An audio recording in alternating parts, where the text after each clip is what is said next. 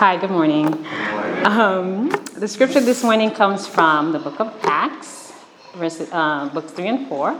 So, specifically, Acts 3, verses 1 to 10, Acts 4, verse 1 to 7, 13 to 17, and 21 to 31. So, bear with me. One day, Peter and John were going up to the temple at the time of prayer, at 3 in the afternoon. Now, a man who was lame from birth was being carried to the temple gate called Beautiful, where he was put every day to beg from those going into, te- into the temple courts.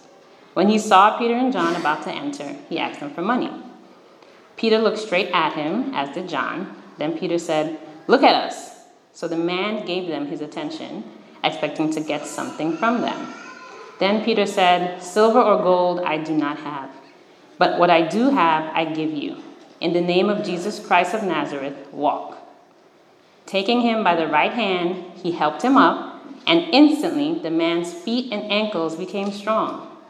He jumped to his feet and began to walk. Then he went with them into the temple courts, walking and jumping and praising God. When all the people saw him walking and praising God, they recognized him as the same man who used to sit begging at the temple gate called Beautiful and they were filled with wonder and amazement at what had happened to him. Into verse 4. The priests and the captain of the temple guard and the Sadducees came up to Peter and John while they were speaking to the people. They were greatly disturbed because the apostles were teaching the people, proclaiming in Jesus the resurrection of the dead. They seized Peter and John, and because it was evening, they put them in jail until the next day. But many who heard the message believed, so the number of men who believed grew to about 5,000. The next day, the rulers, the elders, and the teachers of the law met in Jerusalem. Annas, the high priest, was there, and so were Caiaphas, John, Alexander, and others of the high priest family. They had Peter and John brought before them and began to question them. By what power or what name did you do this? When they saw the courage of Peter and John and realized that they were unschooled, ordinary men, they were astonished and took note that these men had been with Jesus. But since they could see the man who had been healed standing there with them, there was nothing they could say. So they ordered them to withdraw from the Sanhedrin and then conferred together. What are we going to do with these men? They asked. Everyone living in Jerusalem knows they have performed a notable sign, and we cannot deny it. But to stop this thing from spreading any further among the people, we must warn them to speak no longer to anyone in this name. After further threats, they let them go. They could not decide how to punish them because all the people were praising God for what had happened. For the man who was miraculously healed was over 40 years old. On their release, Peter and John went back to their own people and reported all that the chief priests and elders had said to them. When they heard this, they raised their voices together in prayer to God. Sovereign God, they said, you made the heavens and the earth and the sea and everything in them.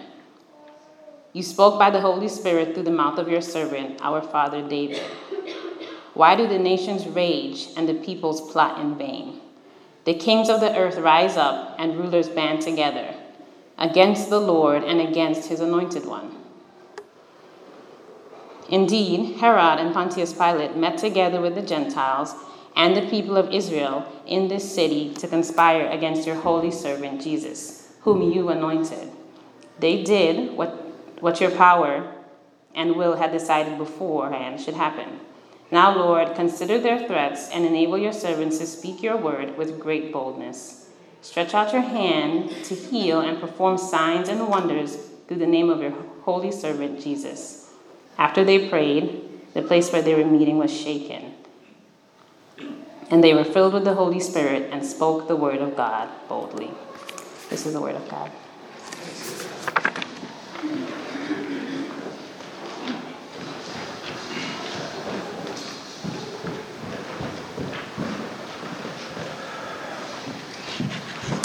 Just want to alert you that the clock at the back of the sanctuary is broken. There's no clock, so y'all are in trouble. Just kidding. Got a little clock right here. We're continuing in our study of the wonderful book of Acts found in the New Testament, the story of the beginnings of the Christian church, the story of the disciples as they began to grow in number, as well as in courage, as well as in their fullness of the Holy Spirit. And today we're coming upon chapters 3 and 4, which gives us this wonderful story with wonderful lessons for all of us to pick up on. So let's pause and pray before we learn from the Lord. Let's pray. Jesus, we thank you for this story, this true story these words. And we pray that these words would not fall on ears that resist you, but that you would penetrate our hearts, that you would move us by your Spirit, that you would teach us truths about yourself, about us, about one another, and that you would give us your Holy Spirit. Because what we're about to do here is it's not just a human endeavor, listening to human words, trying to change ourselves by human will this is a spiritual endeavor. We need you, God, to come, to open our eyes, to change our lives. Please do that. In Christ's name we pray. Amen. It was three. It was three in the afternoon. The apostles, Peter and John, were going up to the temple to pray as they often did. And they came upon a man there. He was 40 years old, we're told in verse 22. He was physically disabled by some congenital condition. He couldn't walk. He'd never actually taken a single step his entire life. Every day, this crippled man was carried to the temple by friends or relatives, we're told, to beg those going into the temple courts. He sat in the very same spot every day. People recognized him they were well familiar with him. He was sitting there in the same spot every day, right there in front of a gate that apparently was nicknamed Beautiful.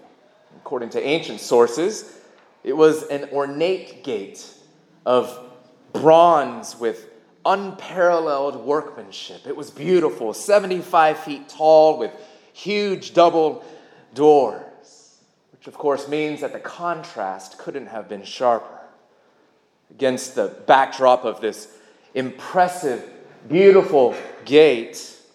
So admired, in fact, that it had even been given a name, was a man with no name.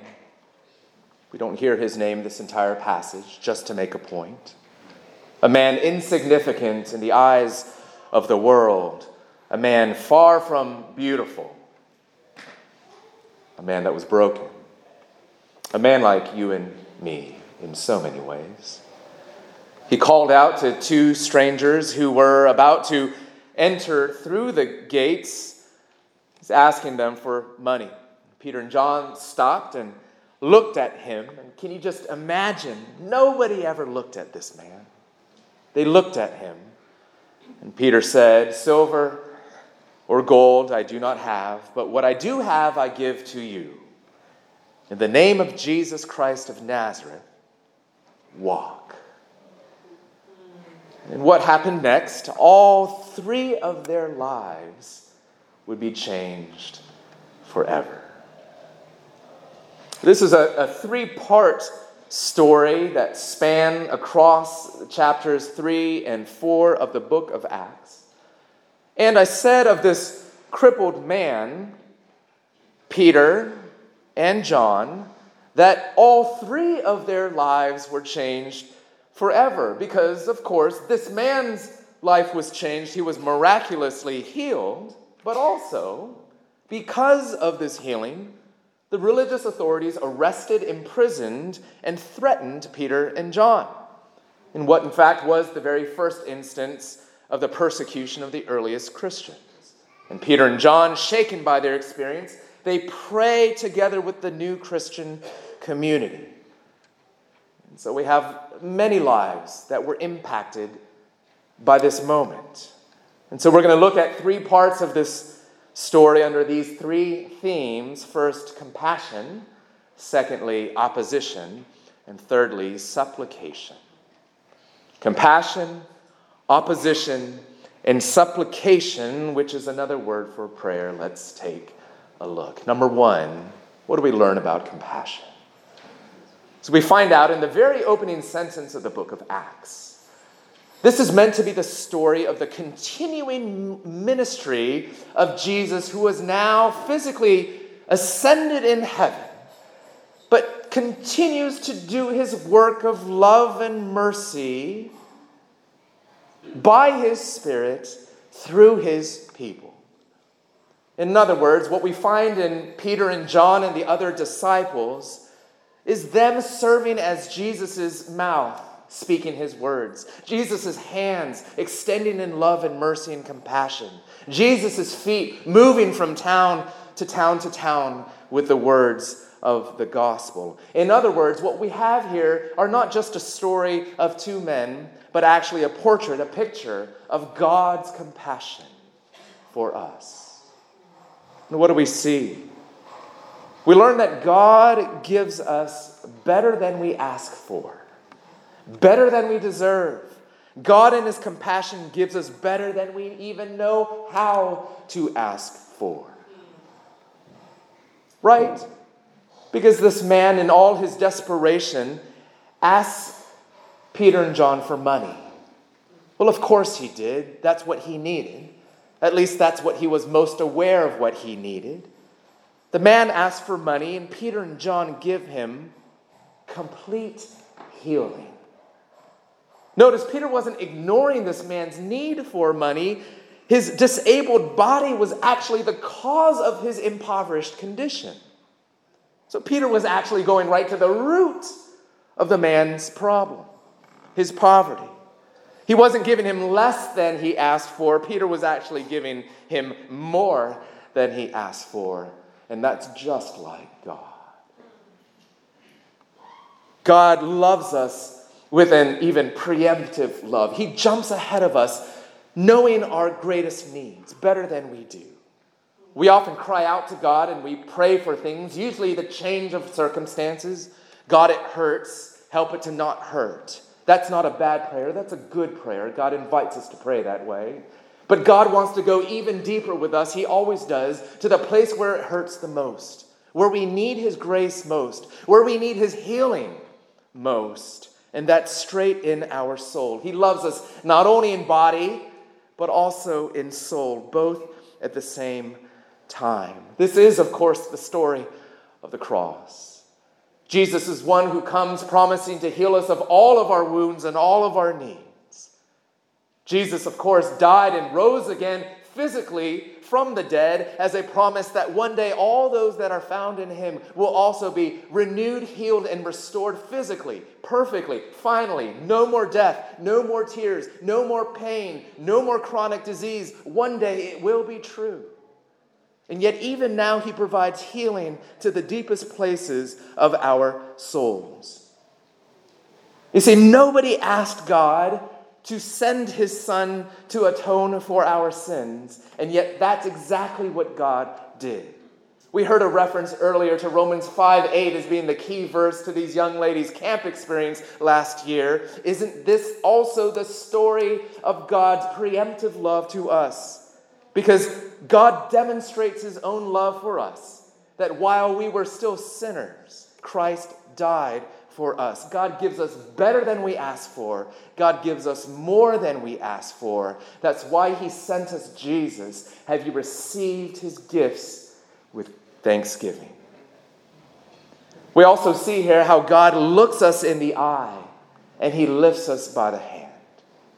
He comes to us up close and personal. His compassion brings the God of the universe this close, not just from afar. Do you know a God like that? In verse 4, when we're told that Peter looked straight at him, as did John, looking this man in the eye, that's actually a translation of a very strong word for a look. It doesn't just mean a glance, it doesn't just mean seen with eyes for a moment. It actually means to fix your gaze on something or someone.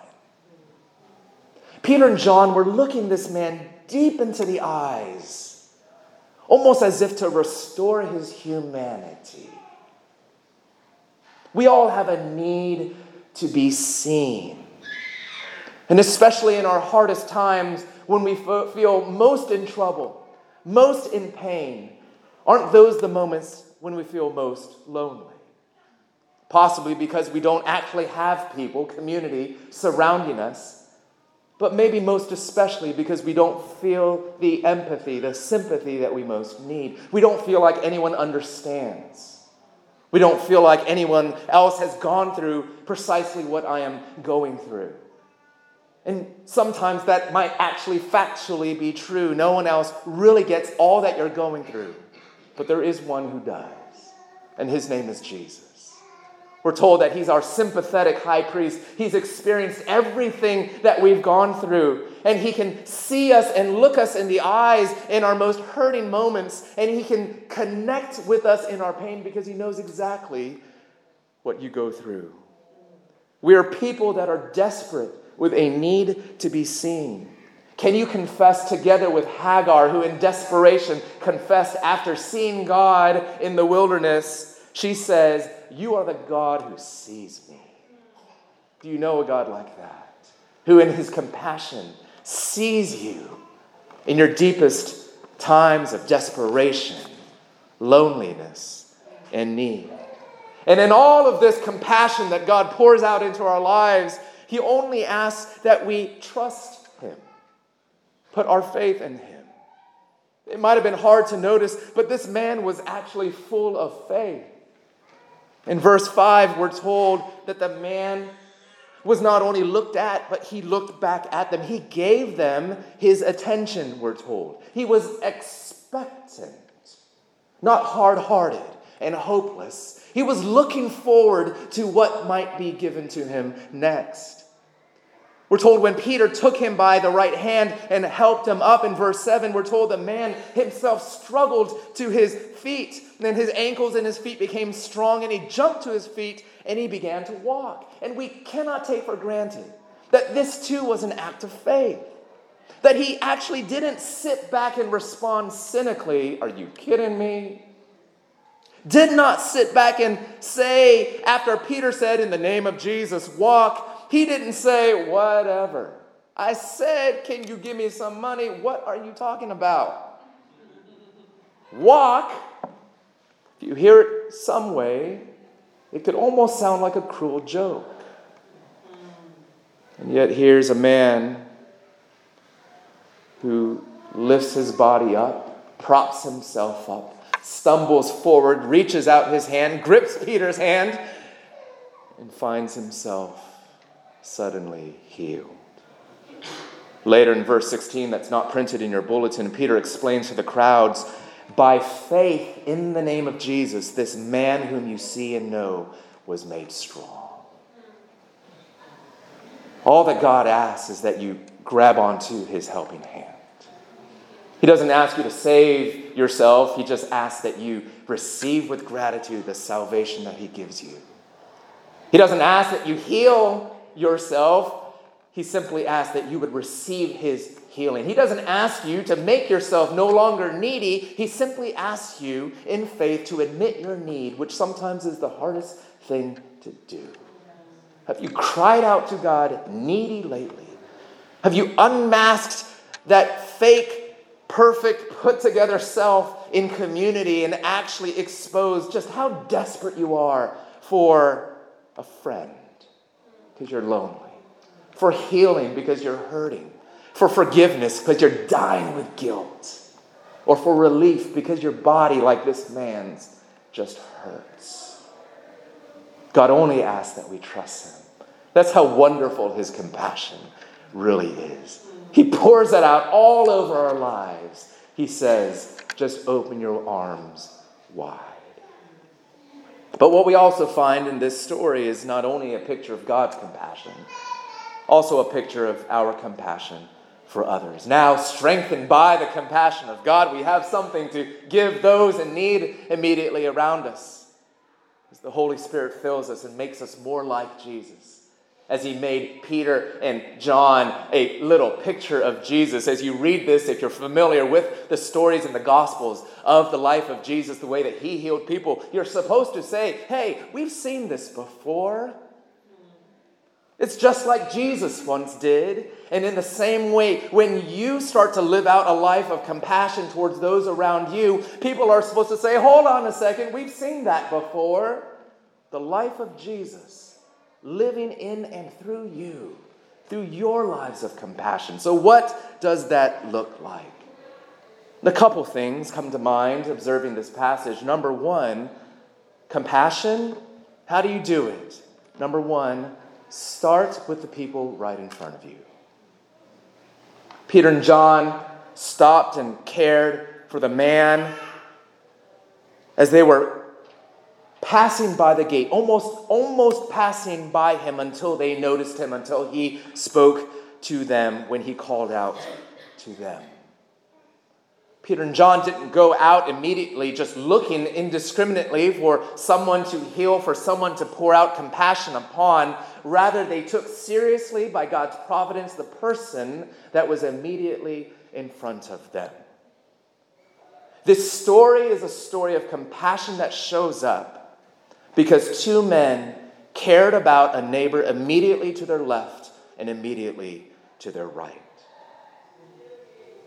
And I want to note that this is a bit different from the way that most of us feel on a day to day basis, especially in this modern age, and perhaps even more so in a city like Washington, D.C. Because we are trained and taught, and sometimes even guilted, can we say, into feeling like we are responsible for the whole world. Responsible for every kind of need responsible to be the healer and the deliverer of compassion to every person on the face of the planet. And I'm not saying that we shouldn't have a heart that's growing to be as big as the world, insofar as we have the very infinite heart of Jesus growing within us. But I think it's important for us to acknowledge just how overwhelming and even exhausting that sometimes can make us feel.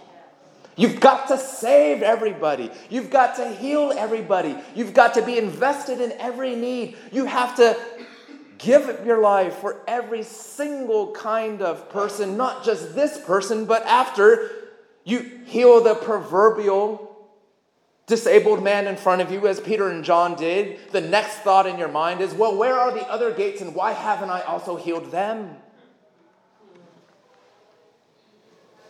One of the problems I think that arises when we feel this way, the pressure makes us start to pretend as if we've actually done that kind of healing. We feel like we're responsible for the world, so we fake it like we've actually healed the whole world. I think that's why we find so much virtue signaling on social media. People trying to comment on every issue as if they've actually changed every issue or people crippled with guilt and exhaustion, not even able to move to touch one life, one person. Friends, the Bible teaches us time and again that Christians do actually need to have a global vision of the reach of God's grace. And we do actually need to extend our compassion beyond our human limits. Yes. But we are most responsible for those that are immediately in front of us. Whoever and whatever is immediately in front of you. Care for the people, most of all, on your own block, wherever you live. Love the neighbors and the people that are falling apart who are already in your life. Don't look past them. Don't look past even the very people next to you in these pews. Peter and John didn't. They loved like neighbors. Secondly, a simple reminder to look at people with compassion. As we said earlier, God touches us in a powerful, transformative way simply because He looks at us, He pays attention to us. What a grace when we do the same for other people. Three times in this passage, we're told that Peter and John looked straight at him. And then Peter said, Look at us. And then we're told the man gave them his attention. They were locked in their gaze towards one another. What can it look like for you just to give better eye contact? to people whom you're passing by on the sidewalks, to people that you're passing by in the aisle of the church, to actually acknowledge people's existence, let alone their belovedness in Christ. Your eyes are a powerful tool for communicating the very compassion of Christ. Will you use that this week? Thirdly, make room for faith. Peter and John healed him by their words, commanding him by God's power to walk, and yet they also helped him up and gave room for this man to exercise expectation, to wobble his ankles and to get up onto his feet. Sometimes, out of a sincere heart, when we walk with people in compassion, maybe they're hurting physically, maybe they're hurting emotionally. Sometimes we try to do everything for them. And it comes from a sincere heart. We love them. We're hurting with them. And so we want to erase and eliminate every place in which it hurts. And yet, look at Peter and John. They give room, they make space for this person to actually dare to trust in God. Make room for faith to believe in the promises of God, to dare to step out, to dare to trust that God is their healer, that God is their rescuer, that God is the lover of their souls. And so sometimes that means being free not to have to scurry around with anxiety as though you are their ultimate healer. No, no. Are you teaching them, helping them, even as you yourself are learning to trust in God? And relatedly, and lastly, point people to the praise of God. Even as you show compassion and walk with people, here's a question. When they are healed, or when they improve, or when they feel better, or when they find relief, or when their circumstances change, who gets the credit? Because, notice in verse 8, we're told that this man, once healed, jumped to his feet and began to walk. And then he went with them into the temple courts, walking and jumping and praising God. Praising God. Now, how did he know to praise God? God. Do you know how? Remember what Peter said. Walk. No. What did he say? In the name of Jesus Christ of Nazareth, walk. Right from the start, this man knew that whatever might happen in these next few seconds, it's because of the name of Jesus. What does it look like for us to extend compassion to one another, but in such a way where we're pointing them ultimately towards the praise of God? Do we care for people, even as friends, or maybe in your neighborhood or block? Do we care for people in Jesus' name so that they give Him praise when things get better?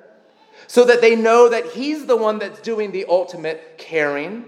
So that they give Him credit and not just you? So that they thank Him and not just you? In other words, do you give your compassion in a way that is appropriately deflecting?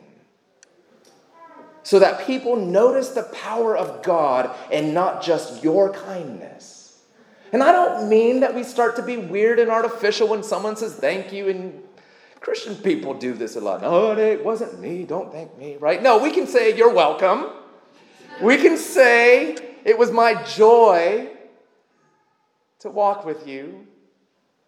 Or if you're a Chick fil A fan, you can say it was my pleasure, right? It's right for us to say simple words of acknowledgement like that. You're welcome. I'm glad to walk with you, to love you. But what I mean is, are we giving room for people to notice God? We're pointing people to depend on God, and most certainly not upon us. What's one way, dear friends, that you can share the compassion of Jesus like this with someone in your life in the coming week? What can this sort of compassion look like? Starting with your own embrace of God's compassion for you in Christ. Number one, compassion. Number two, opposition. We'll move more quickly here. Opposition.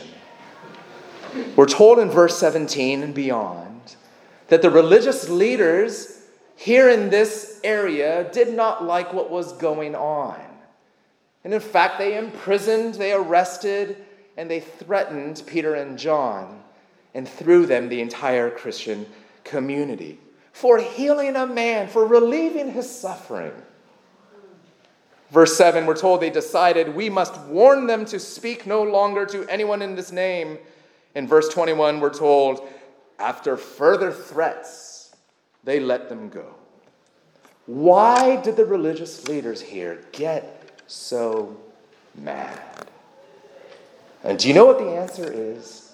Because they themselves felt threatened. Let me explain a little bit more. Notice what they are most interested in when they interrogate Peter and John. In chapter 4, verse 7, we're told that they ask them this. This is their main question By what power or what name did you do this? They're concerned about power. They're concerned about a threat to their authority, to their right to have a name.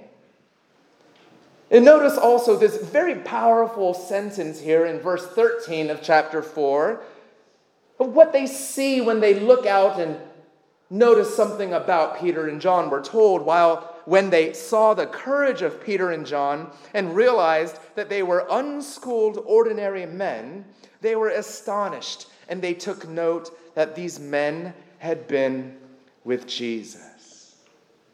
They noticed that they were unschooled. That means that they hadn't received a formal theological training. They hadn't gone to seminary or the equivalent in the ancient Jewish world.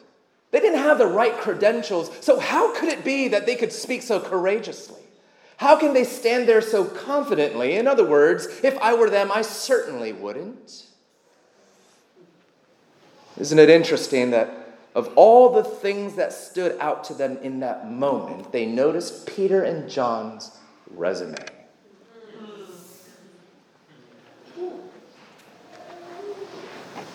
They felt threatened by this healing, threatened by the apostles' teaching for this reason, as one commentator put it. They feared the subversive implications of the apostles' teaching. They saw the apostles not only as heretics, but as disturbers of the peace and threats to their power. That's why it says in verse 2 that they were greatly disturbed. The Sanhedrin, these rulers, were sort of the Senate and Supreme Court of the Jewish people.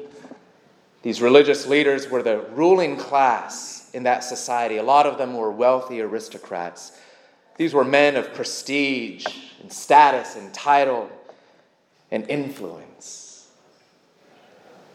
And the story of God's grace is deeply offensive to people such as these. The story of grace that says, look, the people that God prizes are weak people. People that are very comfortable with saying, I can't. People that know that their identity before the world and their standing before God is not ultimately grounded in their credentials before man. What they've accomplished, what titles they hold, what kind of worldly influence they wield from day to day. Unqualified people, quote unquote, mess up the world of people that insist on living in a meritocracy where the best are rewarded, where the most educated are prized, where the most accomplished are the most powerful, and here comes grace threatening it all. Grace, of course, is the most freeing thing in the world to finally know that your sense of significance, your identity, doesn't depend at last upon what you've accomplished and how much you've done. That's a freeing message. Do you know that story of grace? And yet, for those still clinging on to title and status at first, it's deeply threatening. It starts to make everything crumble around you. What do you mean that's not the grounds for my importance in this world? And this is how it works threatened people begin to threaten others. Fearful people begin to inflict fear and terror upon others. They might have been puffing up their chest and wagging their fingers and threatening harm to Peter and John, and yet they were the most insecure people in the room. Like you and me. Like you and me.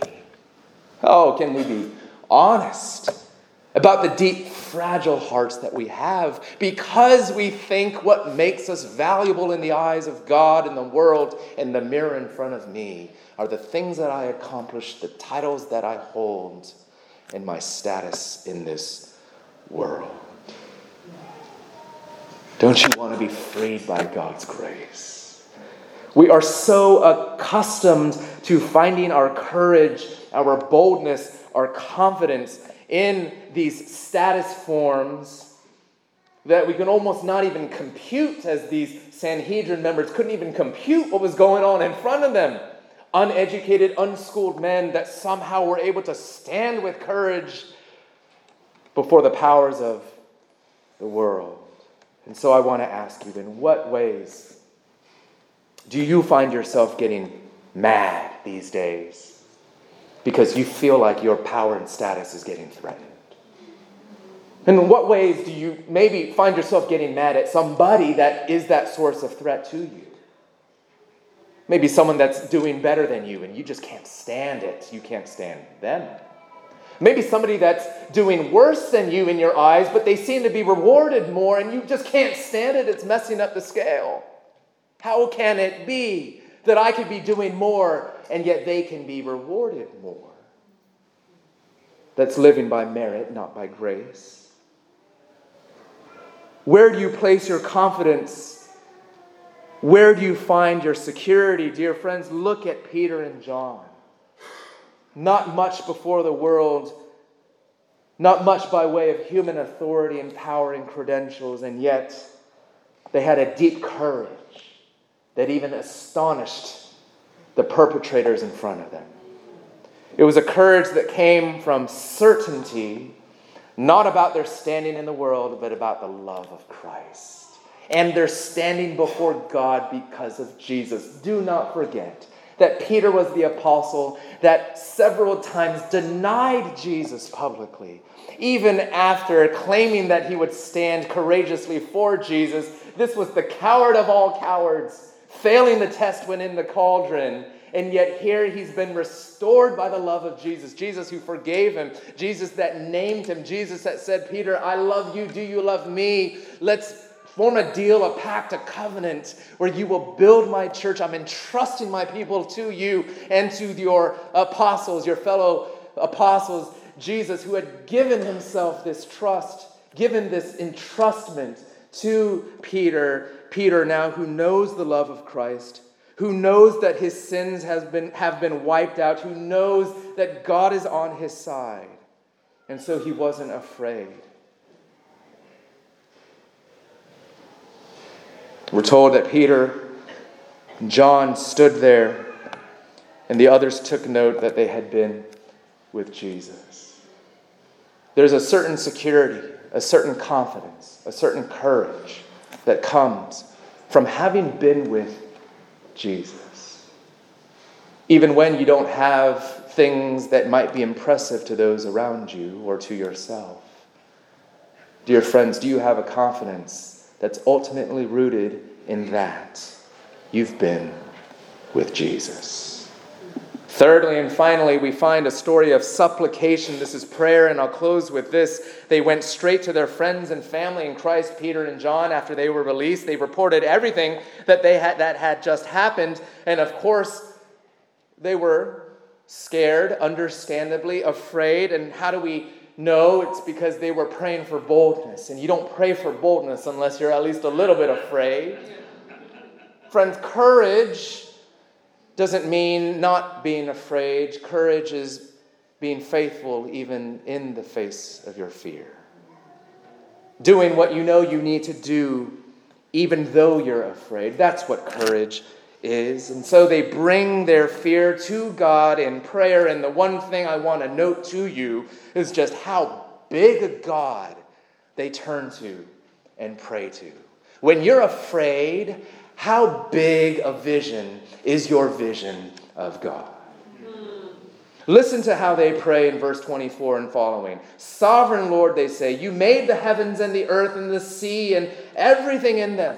You spoke by the Holy Spirit through the mouth of your servant, our father David. Why do the nations rage and the peoples plot in vain? The kings of the earth rise up and the rulers bond together against the Lord and against his anointed one. Indeed, Herod and Pontius Pilate met together with the Gentiles and the people of Israel in the city to conspire against your holy servant Jesus, whom you appointed. They did what your power and will had decided beforehand should happen. Now, Lord, consider their threats and enable your servants to speak your word with great boldness. Stretch out your hand to heal and perform signs and wonders through the name of your holy servant Jesus. What do we see here? Number one, quickly, quick couple things. They address God of all names that they could address him by as sovereign Lord.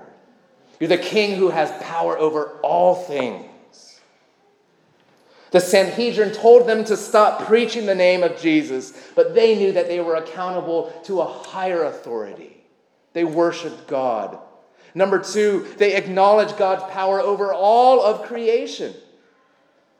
You made the heavens and the earth and the sea and everything in them. Do you see how they're just expanding their vision of God? Thirdly, they depersonalize the attack against them. They say this ultimately is against the Lord. They quote this verse from the Old Testament from David, why do the nations rage and the peoples plot in vain? The kings of the earth rise up and the rulers band together against the Lord and against his anointed one. They're acknowledging that the anger, the wrath, is actually ultimately not against them, it's against God, it's against his grace. Fourthly, they see their suffering is united to Christ's suffering. We see in verse 27 where they see that Jesus suffered in a like manner before Herod and Pontius Pilate. We too are suffering under this conspiracy in the same manner. Number five, they recognize God's control over their oppressors. In verse 28, they did what your power and will had decided beforehand should happen, that even those that are perpetrating evil against them, God has them in his hands as well. Listen to what John Stott, a commentator, teacher, theologian, and author, wrote about this very prayer. He says, We observe that before the people came to any petition, any request of God, they filled their minds with thoughts of the divine sovereignty. And only now, with their vision of God clarified and themselves humbled before Him, were they ready at last to pray. In other words, when you're afraid, Will you, like the apostles, draw to your mind creative and scriptural remembrances of all the ways in which God is very big and God is very much in control over all your circumstances and the things that are causing you fear? And do you notice that when they pray like this, what is it that they ask in the end? What was the request that the apostles made to God in this prayer when they've been threatened, when even their lives are perhaps at stake? What do they pray for? Boldness to keep speaking, to keep on ministering to people, to continue the very ministry that got them into trouble in the first place. They didn't pray for safety.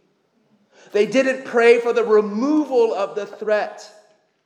They didn't ask for miracles of vengeance or destruction, but rather they were praying for more miracles of mercy like the one of compassion that they themselves had produced. You see, what we need most in moments of fear and insecurity isn't greater self esteem, it's greater God esteem. You need to know that there's something bigger than that thing that you think is threatening you so terribly. We need to know that there's a bigger God who's sovereign over even our greatest fears. And we need to pray like that. Chrysostom, who was a, an old ancient preacher a long time ago, commented on this passage that the place was shaken and that made them all the more unshaken. Do you hear? After they prayed like this, there was a little bit of an earthquake. Why did it shake? Because God came down. God was there. They were shaken. They were emboldened. And because the place was shaken, that made them all the more unshaken in their hearts. In other words, when you fear God, you cease to fear other things. When God is very big, your problems begin to look more small. I don't mean to make light of whatever it is you're struggling with. But will you lift up your eyes and sing along with that second song that we sung earlier? I have made you too small in my eyes. Be magnified, O Lord. Do you see a big God, a God big enough that if he were to touch down, the whole ground would shake? And when he does, that it wouldn't scare you, it re- would reassure you because you know to whom you are most accountable. You know whom you worship. You know who's big not only in his power, but also his mercy, his compassion, his grace. Will you make it you more fearless, more bold to be compassionate, even at great cost to yourself? Even when it seems to threaten people that cling to their status and power, even when it seems to threaten you yourself. Do you know the compassion and the power of God in this way? Can we together learn a little bit of the secret of the compassion and courage of Christ? Beloved, let's go and do likewise. Let's pray. Jesus, we ask that you would come and most of all, touch us with the compassion of God, that we would know how much you love us, see us, lift us up that we might be lifters of others and healers of others and seers of others, especially those immediately around us and in front of us. Dear Jesus, make us more like you, we pray in Christ's name. Amen. Let's all stand together and let's sing.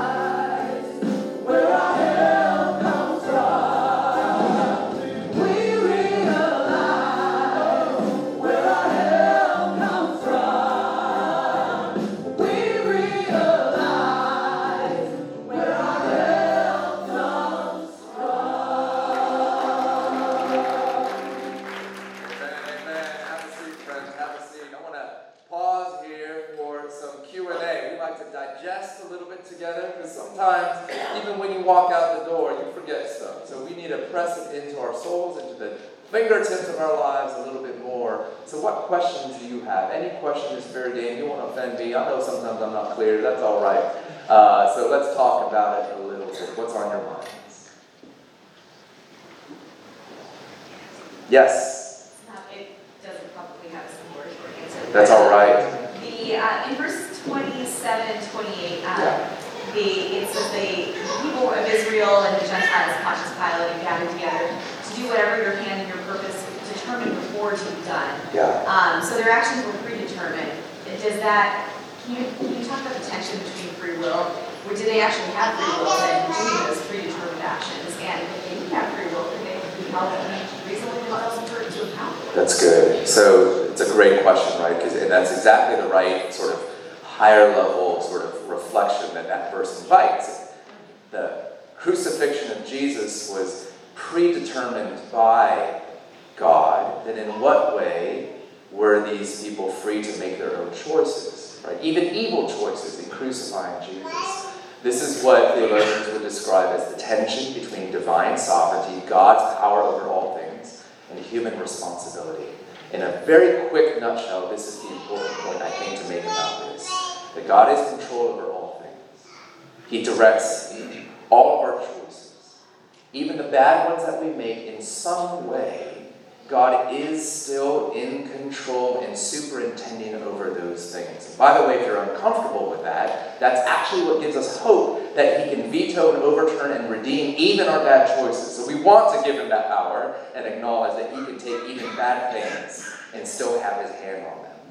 But what the Bible does say is that when, even though God is sovereign over all of our choices, even the evil ones, that does not negate our moral responsibility for them that in some way they, those choices still are ours. It is still a, a, true product of the agency of our own wills. We're still responsible for them. And yet, in some way, God is also in control of all those things. It is a mystery how those pieces fit together. Normally, we want to conclude it's one or the other. Either I have total freedom of choice and God can't, da da da or we say God is in control and therefore we're all just puppets and the whole thing is a farce. It's a little bit more of this intertwined mystery than that. So that's a great question. I don't know if that clarified anything, because I know you could probably give me eight more follow up questions, but just to give you the nugget to chew on, and we can talk more, uh, more afterwards as well. Thanks so much for that question. Any other questions? You all just want to talk theology. Okay, we, we just do that. Oh, Chris? Uh, so in in coming to love our neighbors Yeah. and being generous and giving our not just our resources but our time and our love Yes. and our relationships. Yeah. Um, will you will you speak to those of us with boundary problems Yeah. as we What kind of boundary problems? um, The too much kind or the too little kind? the the too little Okay. Yeah. yeah um, and and how we can how we can not be selfish or unchristian in having any boundaries Yeah. Okay, so the question is about boundaries. So we're called to love with compassion. And that means not just giving your stuff, but also giving your heart, your time. Sometimes in a town like this, giving your time is the hardest thing. You almost would rather pay the problem to go away. To give your life, to give your heart, your emotions, your ear. No, no, no, no, no. I don't have time for that, right? That's sometimes the hardest thing to give. So the question is, well, how do you do that but with healthy boundaries, right? Or how do you do that not just eliminating and erasing boundaries? I, I think that, so the Bible doesn't talk in terms of boundaries per se, but rather it talks about alternate callings that we need to also honor. So it doesn't ever say draw a line and don't cross it. Don't love that much. And that's kind of how we sometimes think about it, and that's why it feels selfish, and actually it's kind of unbiblical. Love, but only that far. No, Jesus says, lay down your life for one another. But what he also says is, better Sabbath. So there's a competing call that we need to find the right tension between. It's not love less, it's love, but you also better rest. Because even Jesus got away. Even Jesus had limits and embraced them to how many hours a day he could be healing and teaching. Even the very Son of God himself stopped. So who do you think you is that you're not going to stop? How important do you think you really are that you're not going to stop? If even the Son of God found it holy and to stop, most especially to restore his soul, because if you keep giving and giving and giving, there's going to be a point where you've got nothing to give. To, to fuel the tank again with the grace of Christ and to spend time with God and to restore your body and your soul and your mind. So these things are important. So that's just one example about how the commitment to Sabbath creates what we might call boundaries, but really what it is is a tension where we're kind of finding a rhythm between loving sacrificially and also restoring our soul. And it's not drawing an artificial line where we're saying, I'll love, but never that far. Right? Here's another boundary, or what we might call boundary, is that sometimes loving endlessly and flooding a person with your sincere compassion may not always be the best thing for that person. It relates to some of what I was trying to touch on there, making room for people to discover their need, not just for your help, but their help from God. Or leaving room for just other ways in which other people can step in. Leaving room for uh, just this need for a person not to become so dependent upon you. And this could be your next door neighbor, this could be your roommate or whatever. There's a way in which compassion should limit compassion. It's not lovelessness that says no more. It's actually love in terms of what's best for them that says, you know what, I'm not going to show up just this time. I'm space here. I'm not going to do everything I possibly can and then some more because I've got to be able to do this again tomorrow, so I'm going to stop. And that's what's going to be best for them. Right? So, different ways in which to think about it. But I think it's holding this tension between multiple callings to loving God and loving neighbor that God has given to us, rather than drawing artificial boundaries and feeling like we're called to be selfish. Yeah. Boss, I see you're praying I'm going to have to uh, turn it off here, right? I'm taking me. Let's talk though. I, sorry, this hasn't happened in a long time. I'm, I'm, yeah. Let's keep talking about it. Ask your questions. Ask your questions of each other. I'm not the only one with answers. You know that. You know that. Uh, grow in wisdom together in small groups over lunch even today. But let's come and eat the compassion of Christ. That's what communion is. This is a feast where you are given in a form that you do not just hear about, but now also receive physically through bread and wine and juice, the compassion of Jesus through his spilled blood for you on the cross. Jesus can give you grace to know God's love and then to give God's love. Let's pray together. Jesus, thank you so much for this communion table. It's a gift to us that we could be refueled and restored, strengthened in our confidence in your love. Make us bold in this time, bold in your love, that we might be able to serve sacrificially again and again and again. And so, Jesus, come and bless this ordinary bread and wine and juice. Make good on your promise that you're going to show up in a very present powerful way when we do this by faith. Not because the bread is magic, but because you are present. And so come and fill us and feed us. We pray this in Jesus' name. Amen. Jesus, the night he was betrayed, after he was crucified, I mean, before he was crucified, he broke bread with his disciples, saying, This is my body broken for you. Take me and do this in remembrance of me. He also took the cup, and after giving thanks, he poured it out, saying, This is the new covenant in my blood, poured out for the forgiveness of all of your sins. Drink We have three tables for you. Run to them, go to them. Uh, we have one in the front and two in the back. You can come up right away or stand in line, um, or you can sit in your seats and uh, pause for a moment to pray and reflect if that's what you need. So come on your own time whenever you're ready. We have bread and crackers for people with allergies, also wine and juice. Just take the cups uh, and leave them in the big baskets before you leave. That'll help us clean up a little bit. Uh, come forward if you're someone that's embraced Jesus and you've connected to his church, that you're someone that knows you need feeding. Yeah, I'm helpless. I would die without Jesus. That's what this meal is all about, right? Uh, and if you're not there, maybe you're still processing the story of Jesus, but you haven't yet embraced him fully, and you're not able to confess, gosh, I need him for life, then it wouldn't be the right time for you to be a part of this table. You would actually be sort of contradicting your own deepest beliefs, and we don't want to lead you down that road either. We want to uphold your own religious integrity even in this time. But you can use this time really well. Maybe think about some of the things you heard, maybe even things you didn't like, maybe some things you did like. Jot down some notes, use some of the reflection questions in the bulletin. But you too can use this time very well as all of us together try to commune with God, but in different ways. If you're taking communion here, come forward though. Come with faith, come with joy, come with open arms, open hearts. Come and taste and see that the Lord is good.